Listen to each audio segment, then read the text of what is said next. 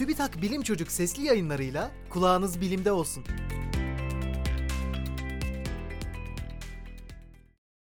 Her yükseğe çıktığımda, mesela teleferiğe bindiğimde kulaklarım tıkanıyor.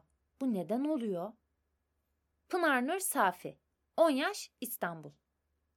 Kulağın 3 temel bölümü vardır.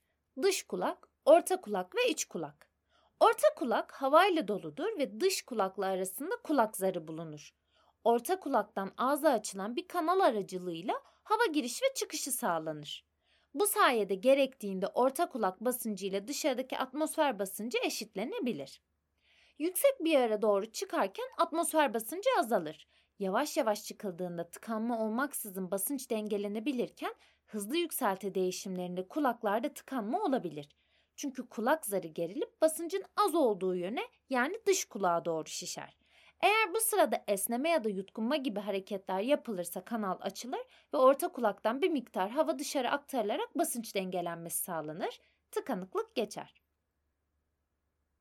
Atmosfer basıncı atmosferimizdeki gazların yeryüzüne uyguladığı basınçtır. Deniz seviyesinde hissedilen atmosfer basıncı yükseğe çıkıldıkça azalır, yüksekten aşağı doğru indikçe artar. Çünkü üzerimize kuvvet uygulayan havanın miktarı azalır ya da artar.